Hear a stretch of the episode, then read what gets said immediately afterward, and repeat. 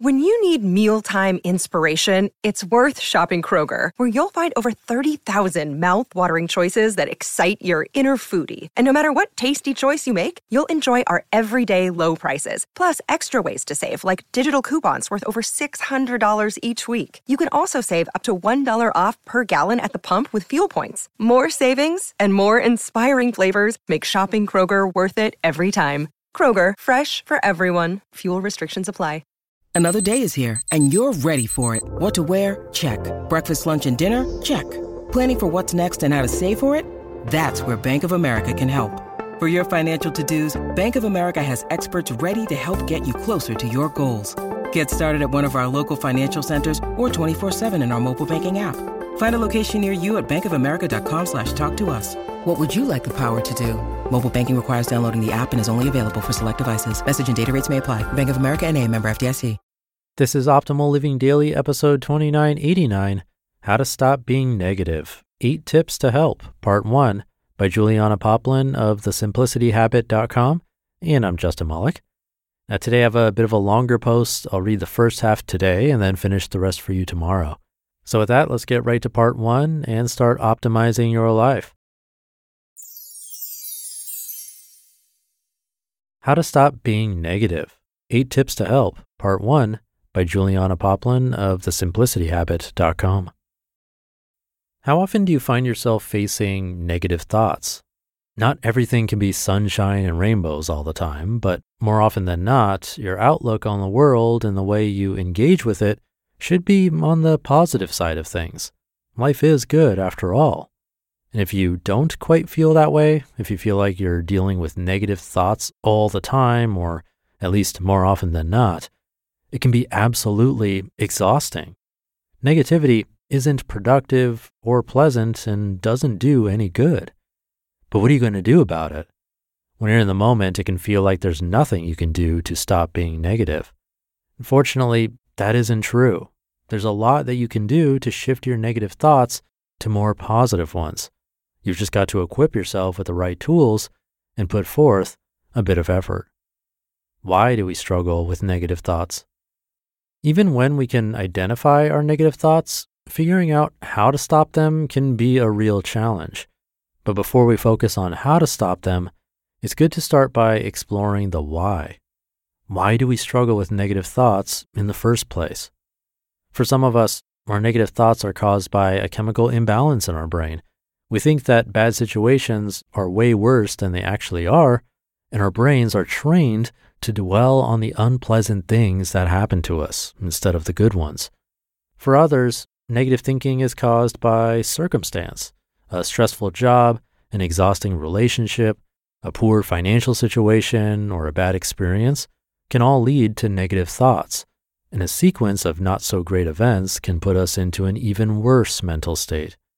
Regardless of the cause, negative thinking can have a detrimental impact on your whole body. Negative thoughts lead to stress, which can impact your heart rate, blood pressure, and more. It can disrupt your sleep and leave you more vulnerable to illness. That's why it's so important to stop being negative and focus on the positive. Not only will your mental state benefit from the shift, but your physical health will too. How to stop being negative. Ready to take some actionable steps towards stopping those negative thoughts and emotions? While there is no instant fix to negative thinking, there are some steps you can take to essentially retrain your brain, focus on the positive, and ultimately improve your outlook. You can change your mindset and improve how you're feeling by doing these eight things. Number one, practice mindfulness throughout your day. As you navigate your day, it's easy to feel like you're moving on autopilot, staring at your cell phone, shuffling from one obligation to the next we get so stuck in our routines that it can feel seemingly impossible to break free. By embracing mindfulness and bringing more awareness to the present moment and your existence within it, you can take a step back from your environment and your emotions and examine them more closely. As you check in with yourself, you can acknowledge your negative thoughts and ask yourself why you're feeling that way. Mindfulness is like a muscle. It's something you really have to work at, but over time, it becomes more of a reflex. Start by incorporating a few mindful moments into your day and expand as you become more comfortable with the practice. Number two, try writing in a journal.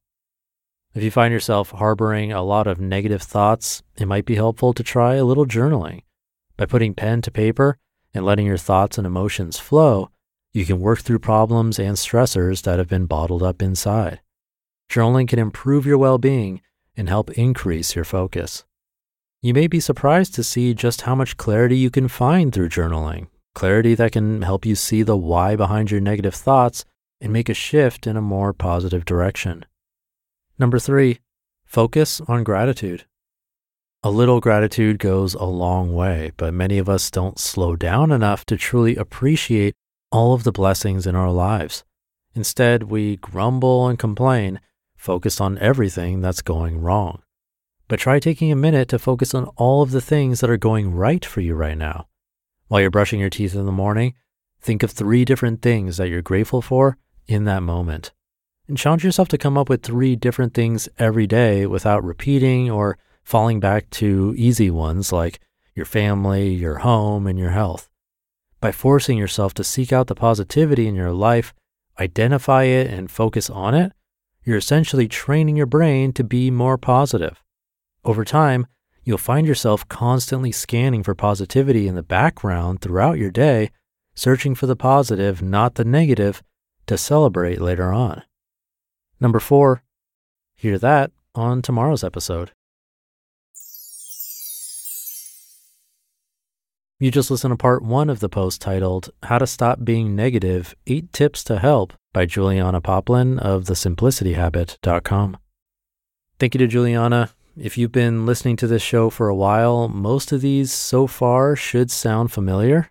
And that's not a bad thing. Again, like we've talked about, that repetition can serve as a reminder, which leads to better awareness, which can then lead to more mindfulness. It all ties together.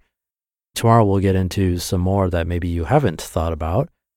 And something I found interesting, I love when this happens, is that one of these can overlap with the others at least of the ones we heard today. So it's kind of a two birds, one stone situation, and that is journaling. Journaling can definitely help with mindfulness. You can try a brain dump style journaling exercise or just write at a normal pace about whatever's on your mind. That is mindfulness. So taking the time to do that can help there. But while you're at it, throw in three things you're grateful for that's the perfect opportunity to do it. It's a great way to end a journaling session, I think. But if journaling isn't your thing, that's okay too. You can do the gratitude practice separately, or we have some more ideas coming up tomorrow. But that'll do it for today. Thank you for being here and listening every day. Speaking of gratitude, I wouldn't be able to do this without you. Have a great rest of your day, and I'll see you tomorrow where we'll finish up this post and where your optimal life awaits.